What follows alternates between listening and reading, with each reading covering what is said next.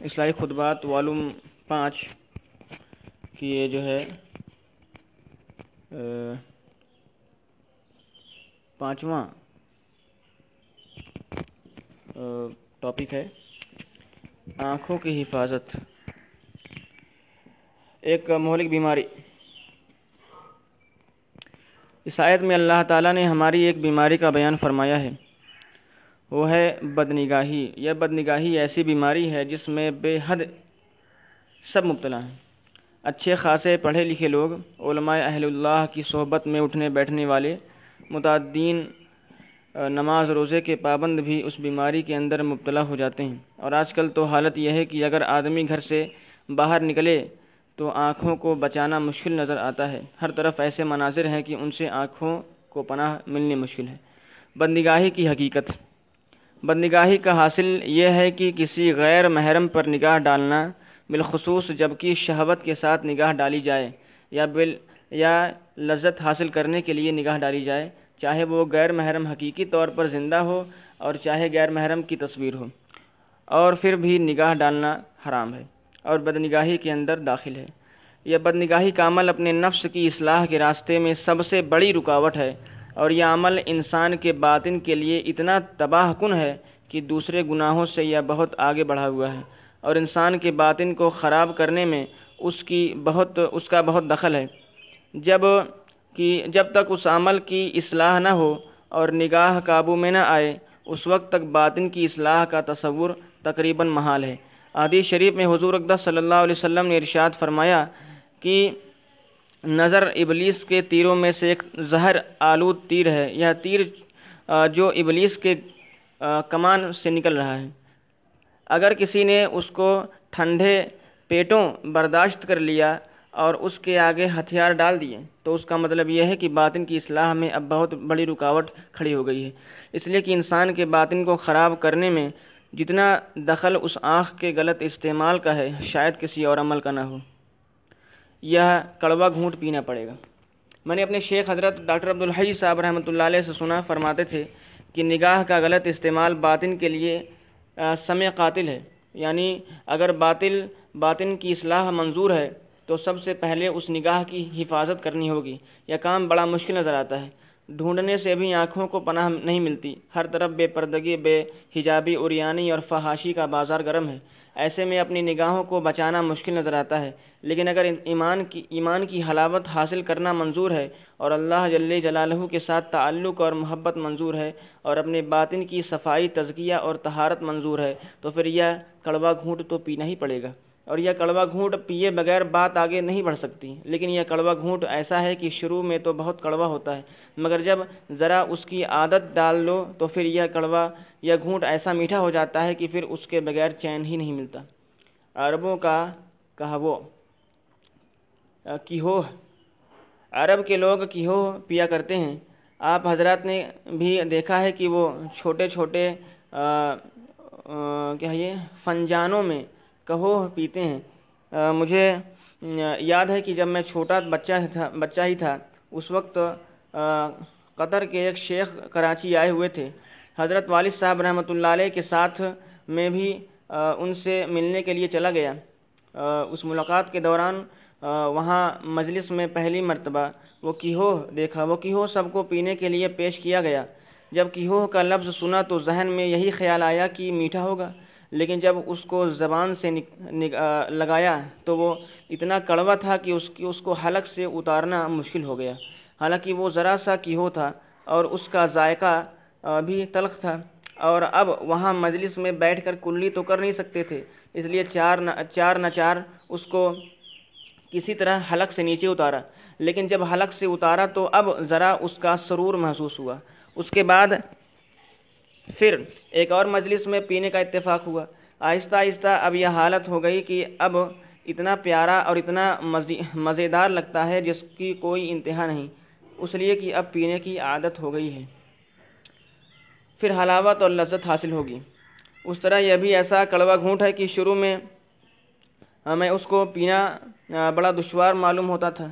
لیکن پینے کے بعد جب اس کا سرور طاری ہو جائے گا تو پھر دیکھو گے کہ اس کے پینے میں کیا لطف ہے؟ اللہ تعالیٰ اس کی حلاوت ہم سب کو عطا فرما دے، آمین۔ بہرحال یہ ایسی کڑوی چیز ہے کہ ایک مرتبہ اس کی کڑواہٹ کو برداشت کر لو اور ایک مرتبہ دل پر ہتھی پتھر رکھ دو کہ اس کی کڑواہٹ کو نگل جاؤ۔ تو پھر انشاءاللہ اللہ تعالیٰ ایسی حلاوت، ایسا سرور، ایسی لذت، ایسا عطا فرماتے، عطا فرمائیں گے کہ اس کے آگے اس بد نگاہی کی لذت ہیچ، در ہیچ ہے۔ اس کے آگے اس کی کوئی حقیقت نہیں۔ آنکھیں بڑی نعمت۔ یہ آنکھ ایک مشین ہے اور یہ اللہ تعالیٰ کی ایسی نعمت ہے کہ انسان اس کا تصور نہیں کر سکتا۔ اور بے مانگے مل گئی ہے اور مفت میں مل گئی ہے۔ اس کے لیے کوئی محنت اور پیسہ خرچ نہیں کرنا پڑا۔ اس لیے اس کی اس نعمت کی قدر نہیں ہے۔ ان لوگوں سے جا کر پوچھو جو اس نعمت سے محروم ہے۔ نابینا ہے۔ یا تو بینائی چلی گئی ہے۔ یا جن کے پاس یہ نعمت شروع ہی سے نہیں ہے۔ اس سے پوچھو کہ یہ آنکھ کیا چیز ہے؟ اور خدا نہ کرے، اگر بینائی میں کوئی خلل آنے لگے اور بینائی جاتی ہوئی معلوم ہو، ہونے لگے تو اس وقت معلوم ہوگا کہ ساری کائنات اندھیرے اندھیر ہو جائے گی۔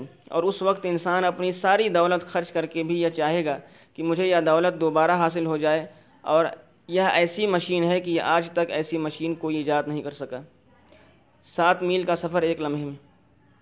میں نے کتاب میں پڑھا تھا کہ اللہ تعالیٰ نے انسان کی آنکھ میں جو یہ پتلی رکھی ہے، یہ اندھیرے میں پھیلتی ہے اور روشنی میں سکڑتی ہے۔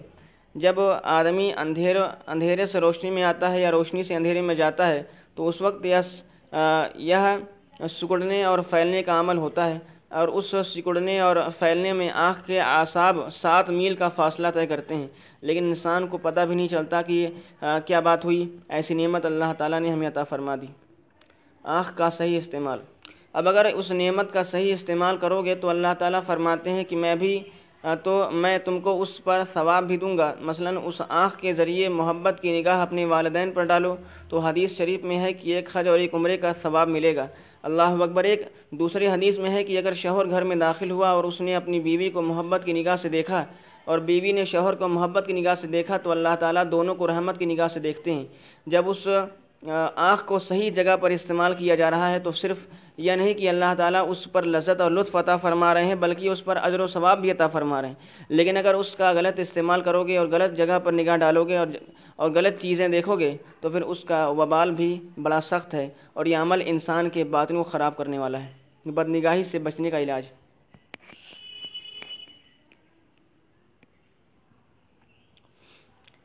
اب اس بدنگاہی سے بچنے کا ایک ہی راستہ ہے، وہ یہ ہے کہ ہمت سے کام لے کر یا طے کر لو کہ یہ نگاہ غلط جگہ پر نہیں اٹھے گی۔ اس کے بعد پھر چاہے دل پر آرے ہی چل، کیوں نہ چل جائیں، لیکن اس نگاہ کو مت ڈالو۔ کیا ہے یہ شعر کہ آرزوئیں خون ہوں یا حسرتیں برباد ہوں، اب تو اس دل کو بنانا ہے تیرے قابل مجھے۔ بس ہمت اور ارادے کر کے اس نگاہ کو بچائے تو پھر دیکھو کہ اللہ تعالیٰ کے طرف سے کیسی مدد اور نصرت آتی ہے۔ حضرت تھانوی رحمۃ اللہ علیہ نے اس آنکھ کو بد نگاہی سے بچانے کی کچھ تدبیریں بیان فرمائی ہیں۔ وہ یاد رکھنے کی ہیں۔ فرماتے ہیں کہ اگر کسی کوئی عورت نظر آئے اور نفس سے یہ کہے کہ ایک دفعہ دیکھ لے، کیا حرج ہے؟ کیونکہ تو بدفیلی تو کرے گا نہیں۔ تو یہ سمجھ لینا چاہیے کہ یہ نفس کا قید ہے اور طریقہ نجات کا یہ ہے، طریقہ نجات کا یہ ہے کہ عمل نہ کیا جائے۔ اس لیے شیطان کا دھوکہ ہے۔ وہ کہتا ہے کہ دیکھنے میں کیا حرج ہے؟ دیکھنا تو اس لیے منع ہے کہ تاکہ انسان کسی بدفعلی کے اندر مبتلا نہ ہو اور یہاں بدفعلی کا امکان ہی نہیں اس لیے دیکھ لو، کوئی حرض نہیں۔ حضرت والا فرماتے ہیں کہ یہ نفس کا مکر ہے اور اس کا علاج یہ ہے کہ اس پر عمل نہ کیا جائے اور چاہے جتنا بھی تقاضا ہو رہا ہو، نگاہ کو وہاں سے ہٹا لے۔ شہوانی خیالات کا علاج۔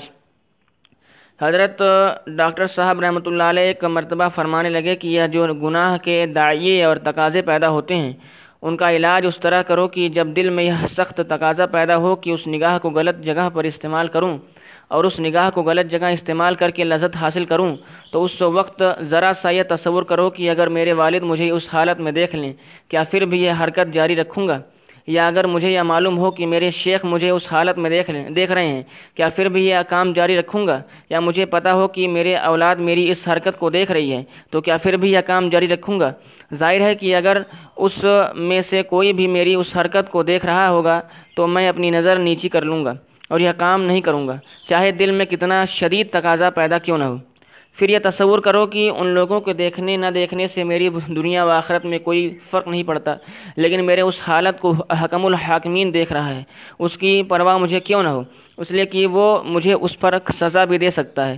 اس خیال و تصور کی برکت سے امید ہے کہ انشاءاللہ اللہ تعالی اس گناہ سے محفوظ رکھیں گے۔ تمہاری زندگی کی فلم چلا دی جائے گی۔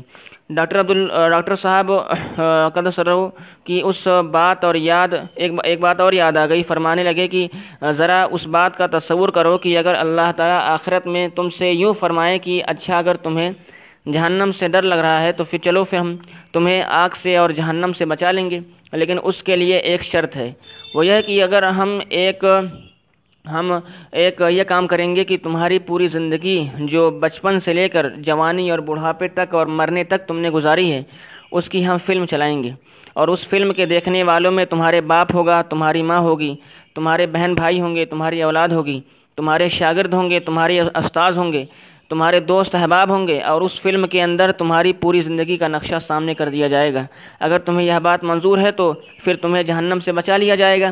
اس کے بعد حضرت فرماتے ہیں کہ اگر ایسے موقع پر آدمی شاید آگ کی عذاب کو گوارہ کر لے گا۔ مگر اس بات کو گوارہ نہیں کرے گا کہ اس ان تمام لوگوں کے سامنے میری زندگی کا نقشہ آ جائے۔ لیکن لہٰذا جب اپنے ماں اور باپ اور دوست احباب، عزیز و قریب اور مخلوق کے سامنے اپنی زندگی کے حوال کا آنا گوارہ نہیں، تو پھر ان احوال کا اللہ تعالیٰ کے سامنے آنا کیسا گوارہ کر لو گے اس کو ذرا سوچ لیا کرو۔ دل کا مائل ہونا اور مچلنا گناہ نہیں۔ پھر اگر پھر آگے دوسرے ملفوظ میں ارشاد فرمایا کہ بد نگاہی میں ایک درجہ میلان کا ہے اٹریکشن کا ہے، جو کہ غیر اختیاری ہے اور اس پر مواخذہ نہیں ہوگا۔ اور ایک درجہ ہے اس کے کہ مختصا پر عمل کرنے کا، یہ اختیاری ہے اور اس پر مواخذہ ہے۔ میلان کا مطلب ہے کہ دیکھنے کا بہت دل چاہ رہا ہے، دل مچل رہا ہے اور دل کا چاہنا، مچلنا اور مائل ہونا، یہ چونکہ یہ غیر غیر اختیاری ہے، اپنے بس میں نہیں ہے۔ اس لیے اس پر مواخذہ بھی نہیں ہے، اس پر پوچھ بھی نہیں ہوگی۔ اللہ تعالیٰ کے یہاں اس پر انشاءاللہ کوئی غرفت نہیں ہوگی، کوئی گناہ نہیں ہوگا۔ لیکن دوسرا درجہ یہ ہے کہ اگر دل کے چاہنے پر عمل کر لیا اور اس کی طرف نگاہ اٹھا دی، یا اختیاری ہے، اور اس پر مواخذہ ہوگا، اس پر پوچھ ہوگی۔ یا نگاہ غیر اختیاری طور پر پڑے، پڑ گئی تھی، اب اس نگاہ کو اپنے اختیار سے باقی رکھا۔ اس پر بھی مواخذہ ہے، اور اس پر بھی گناہ ہے۔ تو میلان کا پہلا درجہ جو غیر اختیاری ہے، وہ معاف ہے۔ اس پر گرفت نہیں ہے، اور دوسرا درجہ اختیاری ہے۔ اس پر مواخذہ بھی ہے، اور آگے فرمایا کہ سوچ کر لذت لینا حرام ہے۔ اور اس عمل کا میں قصدن دیکھنا اور سوچنا سب داخل ہے۔ اور اس کا علاج کف نفس اور غز بصر ہے۔ کسی اجنبی اور نامحرم عورت کا تصور کر کے لذت لینا یہ بھی اسی طرح حرام ہے، جیسے بدنگاہی حرام ہے۔ تو دیکھنا بھی اس میں داخل ہے اور سوچنا بھی اس میں داخل ہے۔ اور اس کا علاج یہ بتایا بتا دیا کہ نفس کو روکو اور نگاہ کو نیچی رکھو۔ آگے، پیچھے، ادھر ادھر اور دائیں بائیں دیکھنے کے بجائے زمین کی طرف نگاہ رکھتے ہوئے چلے۔ راستے میں چلتے وقت نگاہ نیچے رکھو۔ حضرت والا قدس اللہ سر فرماتے ہیں کہ جب اللہ تعالیٰ نے شیطان کو جنت سے نکالا تو جاتے جاتے وہ دعا مانگے گیا کہ یا اللہ مجھے قیامت تک کی مہلت دے دے دے دیجیے اور اللہ تعالیٰ نے اس کو مہلت دے دی۔ اس، اب اس نے کیا یہ؟ پہووں دکھائی، چنانچہ اس وقت اس نے کہا اس نے اکڑ دکھائی اور چنانچہ اس نے کہا کہ لا تینہم من بین ایدیہم ومن خلفہم وعن ایمانہم وعن شمائلہم۔ یعنی میں ان بندوں کے پاس ان کے دائیں طرف سے بھی جاؤں گا، بائیں طرف سے، آگے سے اور پیچھے سے جاؤں گا اور چاروں طرف سے ان پر حملہ کروں گا۔ حضرت والا فرمانے، فرماتے ہیں کہ شیطان نے چار سمتیں تو بیان کر دیں تو معلوم ہوا کہ شیطان انہی چار سمتوں سے حملے، حملہ حملہ آور ہوتا ہے۔ کبھی آگے سے ہوگا اور کبھی پیچھے سے ہوگا، کبھی دائیں سے ہوگا، کبھی بائیں سے ہوگا، لیکن دو سمتیں اور چھوڑ گیا، ان کو نہیں بیان کیا۔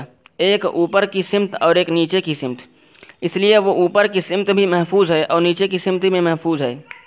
اب اگر نگاہ اوپر کر کے چلو گے تو ٹھوکر کھا کر گر جاؤ گے اور اس لیے اب ایک ہی راستہ رہ گیا کہ نیچے کی طرف نگاہ کر کے چلو گے تو انشاءاللہ شیطان کے چار طرفی حملے سے محفوظ رہو گے۔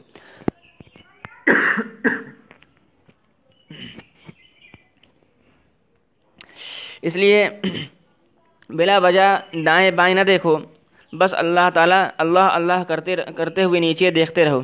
چلو، پھر دیکھو گے کہ اللہ تعالیٰ کس طرح تمہاری حفاظت کریں گے۔ اللہ تعالیٰ فرماتے ہیں کہ کل للمؤمنین یقزو من ابصارہم ویحفظو ویحفظو فروجہم یعنی مومنوں سے کہہ دیجیے کہ اپنی نگاہوں کو نیچی رکھ، نیچی کر لیں۔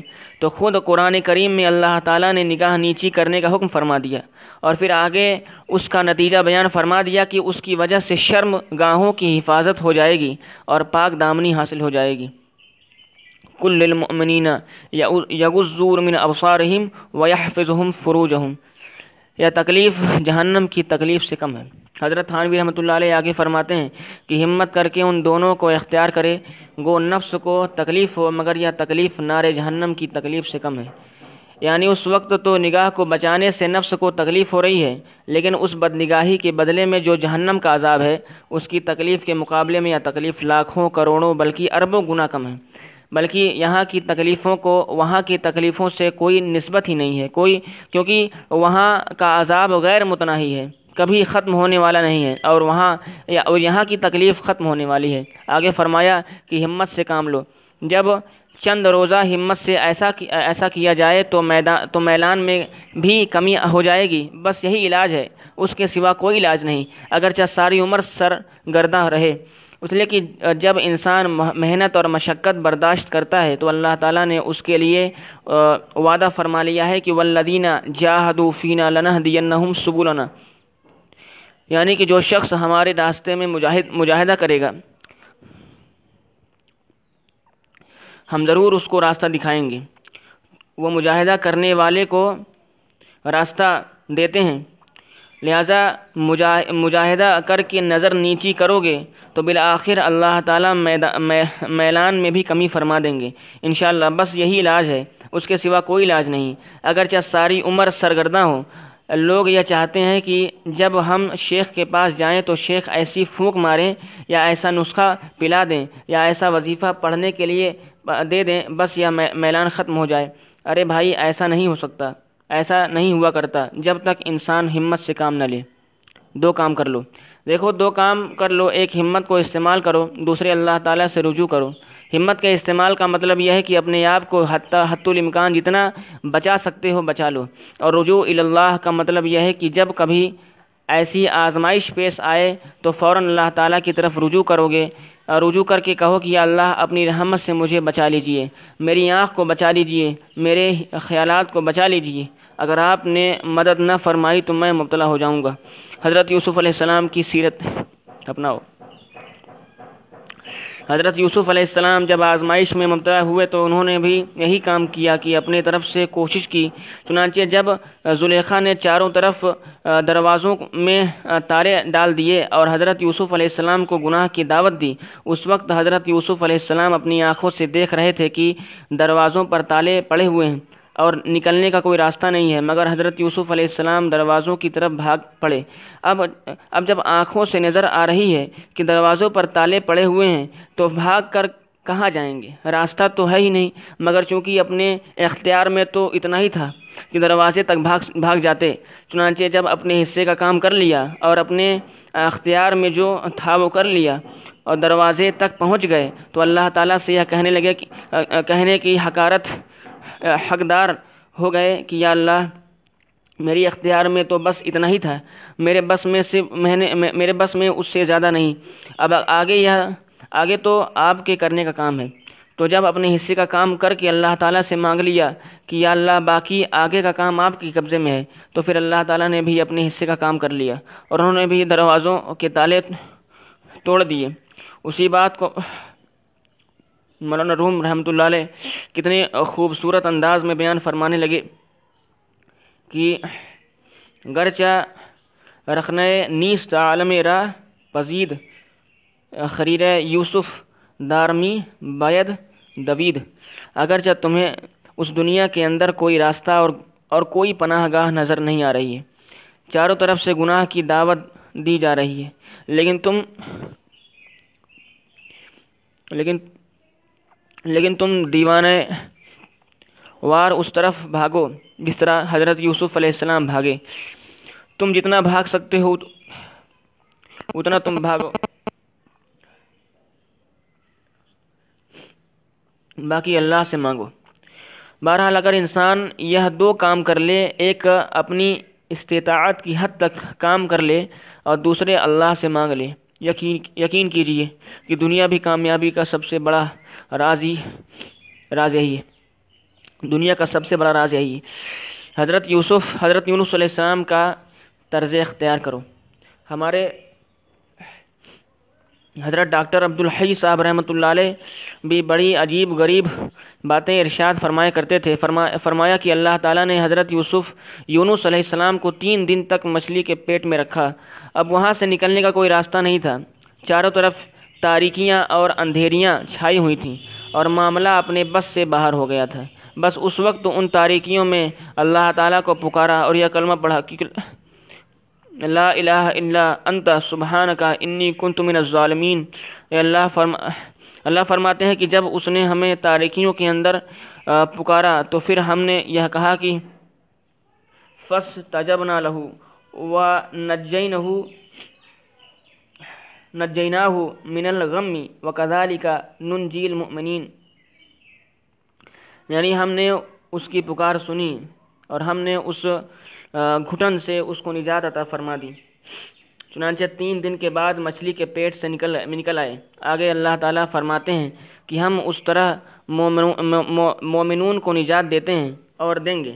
حضرت ڈاکٹر صاحب رحمۃ اللہ علیہ فرمایا کرتے تھے کہ تم ذرا سوچو تو صحیح کہ اللہ تعالیٰ نے یہاں کیا لفظ استعمال فرمایا ہے کہ ہم مومنوں کو اسی طرح نجات دیں گے۔ کیا ہر مومن پہلے مچھلی کے پیٹ میں جائے گا اور پھر وہاں جا کر اللہ تعالیٰ کو پکارے گا تو اللہ تعالیٰ اس کو نجات دیں گے؟ کیا اس آیت کا یہ مطلب ہے؟ آیت کا یہ مطلب نہیں بلکہ اس آیت کا یہ مطلب ہے کہ جس طرح حضرت یونس علیہ السلام مچھلی کے پیٹ کی تاریکیوں میں گرفت ہوئے تھے، اسی طرح تم کسی اور قسم کی تاریکیوں میں گرفت ہو سکتے ہو۔ لیکن وہاں پر بھی تمہارا سا، تمہارا سہارا وہی ہے جسے حضرت یونس علیہ السلام نے اختیار کیا تھا۔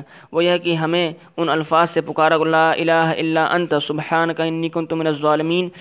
جب تم ان الفاظ سے ہمیں پکارو گے تو تم جس قسم کی تاریکی میں گرفت ہو، گرفت ہوگے، ہم تمہیں نجات دیں گے۔ ہمیں پکارو۔ لہذا جب نفس کے تقاضوں کی تاریکیاں سامنے آئیں، ماحول کی ظلمتیں اور تاریکیاں سامنے آئیں تو اس وقت تم ہمیں پکارو۔ یا اللہ، ان تاریکیوں سے نجات عطا فرما۔ ان تاریکیوں سے نکال دیجیے، ان اندھیروں سے باہر کر دیجیے، ان کے شر سے محفوظ فرما دیجیے۔ جب دعا کرو گے تو پھر ممکن نہیں کہ یہ دعا قبول نہ ہو۔ دنیاوی مقاصد کے لیے دعا کی قبولیت۔ دیکھیے، جب انسان کسی دنیاوی مقصد کے لیے اللہ تعالیٰ سے دعا مانگتا ہے، مثلا یہ دعا کرتا ہے کہ یا اللہ مجھے صحت دے دے، یا اللہ مجھے پیسے دے دے، یا اللہ مجھے فلاں ملازمت دے دے، یا اللہ مجھے فلاں عہدہ دے دے۔ ویسے تو ہر دعا قبول ہوتی ہے، مگر قبولیت کے اندر مختلف مختلف ہوتے ہیں۔ بعض اوقات تو وہی چیز اللہ تعالیٰ دے دیتے ہیں۔ جو مانگے، جو مانگی تھی، مثلا پیسے مانگا تھا، اللہ تعالیٰ نے پیسے دے دیے۔ یا اللہ یا اللہ تعالیٰ نے کوئی منصب مانگا تھا، وہ دے دیا۔ لیکن بعض مرتبہ اللہ تعالیٰ یہ سمجھتے ہیں کہ یہ انسان اپنی بے وقوفی اور نادانی کی وجہ سے ایسی چیز مانگ رہا ہے۔ اگر میں اس نے، اگر میں نے اس کو وہ دے دی، تو وہ چیز اس کے لیے عذاب ہو جائے گی۔ مثلا یہ پیسے مانگ رہا ہے، لیکن اگر میں نے اس کو پیسے دے دیے، تو اس کا دماغ خراب ہو جائے گا اور یہ فرعون بن جائے گا۔ اپنی دنیا بھی خراب کرے گا اور آخرت بھی خراب کرے گا۔ اس لیے ہم اس کو زیادہ پیسے نہیں دیتے۔ یا مثلا ایک شخص نے کوئی عہدہ یا منصب مانگ لیا لیکن اللہ تعالیٰ کو معلوم تھا کہ اگر یہ منصب اس کو مل گیا تو یہ معلوم نہیں کیا کہ فساد برپا کرے گا۔ اس لیے کہ بعض اوقات وہ چیز دینا مناسب نہیں ہوتا جو اس نے مانگی ہے۔ اس لیے اس کے بچائے اس کے اس کے بجائے اللہ تعالیٰ اس سے اچھی چیز دے دیتے ہیں۔ دینی مقصد کی دعا ضرور قبول ہوتی ہے۔ لیکن اگر کوئی شخص دین مانگ رہا ہے اور یہ دعا کر رہا ہے کہ اللہ مجھے دین پر چلا دے۔ مجھے سنت پر چلا دے۔ مجھے گناہوں سے بچا لیجیے۔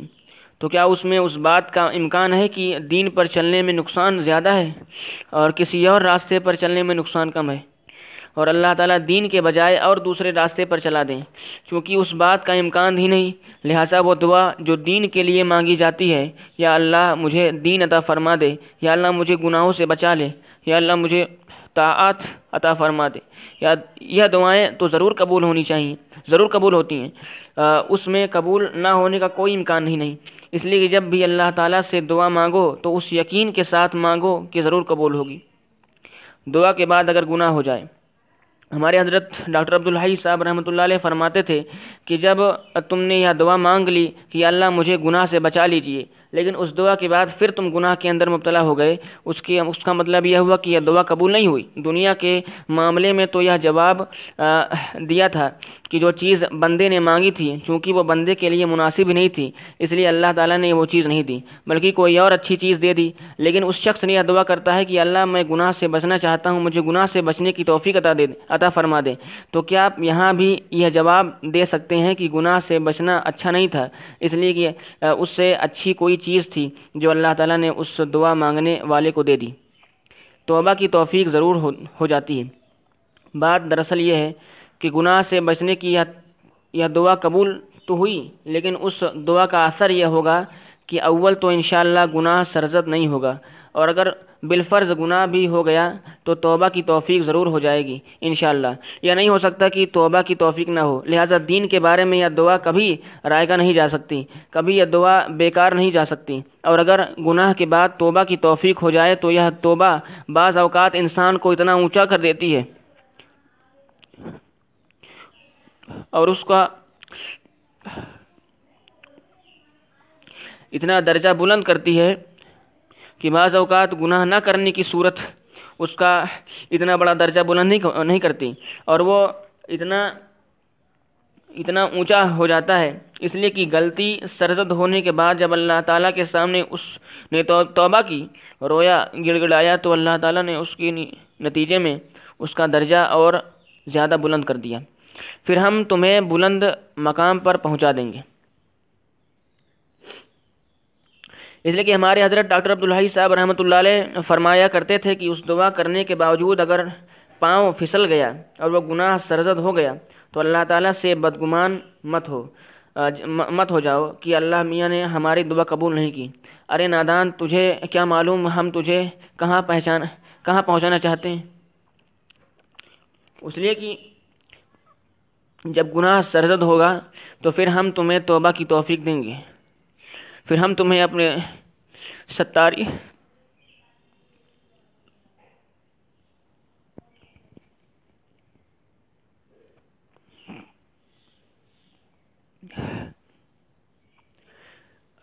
پھر ہم اپنی پھر تم پھر ہم تمہیں اپنی ستاری کا، اپنی غفاری کا، اپنی پردہ پوشی کا اور اپنی رحمتوں کا مورود بنائیں گے۔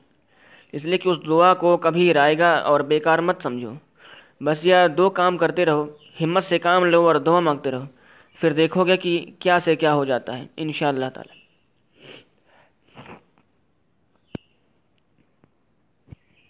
گناہوں سے بچنے کا صرف ایک ہی نسخہ۔ بند نگاہی کے بارے میں یہ باتیں عرض کر دوں۔ اللہ تعالیٰ اپنی رحمت سے اس پر عمل کرنے کی توفیق عطا فرمائے۔ آمین۔ صرف بد نگاہی نہیں، دنیا کے ہر گناہ کے اندر یہ ضروری ہے کہ ہمت کا استعمال کرنا، اس کو بار بار تازہ کرنا اور اللہ تعالیٰ سے رجوع اور دعا میں کرنا، یہ دونوں چیزیں ضروری ہیں۔ اس ان میں سے صرف ایک چیز سے کام نہیں بنے گا۔ اگر صرف دعا کرتے رہو گے اور ہمت نہیں کرو گے تو یہ چیز حاصل نہیں ہوگی۔ مثلا ایک آدمی مشرق کی طرف بھاگا جا رہا ہے، مشرق کی طرف بھاگا جا رہا ہے۔ اور ساتھ ہی اللہ، ساتھ میں اللہ تعالیٰ سے دعا کر رہا ہے کہ اللہ مجھے مغرب میں پہنچا دے۔ ارے تو مشرق کی طرف بھاگ رہا ہے اور دعا مغرب کی طرف کر رہا ہے۔ دعا کیسے قبول ہوگی؟ کم از کم پہلے اپنا رخ تو مغرب کی طرف کر اور جتنا تیری بس میں ہے وہ تو کر لو۔ اور پھر اللہ تعالیٰ سے مانگ کر، مانگ کہ اللہ مجھے مغرب پہنچا دے۔ تب تو وہ دعا فائدہ مند ہے، ورنہ یہ دعا نہیں۔ وہ تو اللہ تعالیٰ سے مذاق ہے۔ اس لیے پہلے رخ اس طرف کرو اور ہمت کرو اور جتنا ہو سکے اس طرف قدم بڑھاؤ اور پھر اللہ تعالیٰ سے مانگو۔ تمام گناہوں سے بچنا، بچنے کا یہی نسخہ ہے، یہی نسخہ ہے۔ اس کے علاوہ کوئی اور نسخہ نہیں ہے۔ اور ساری طاعات کو حاصل کرنے کا بھی یہی نسخہ ہے۔ اللہ تعالی ہم سب کو اس پر عمل کرنے کی توفیق عطا فرمائے۔ آمین۔ و آخر الدعوانا ان الحمد للہ رب العالمین۔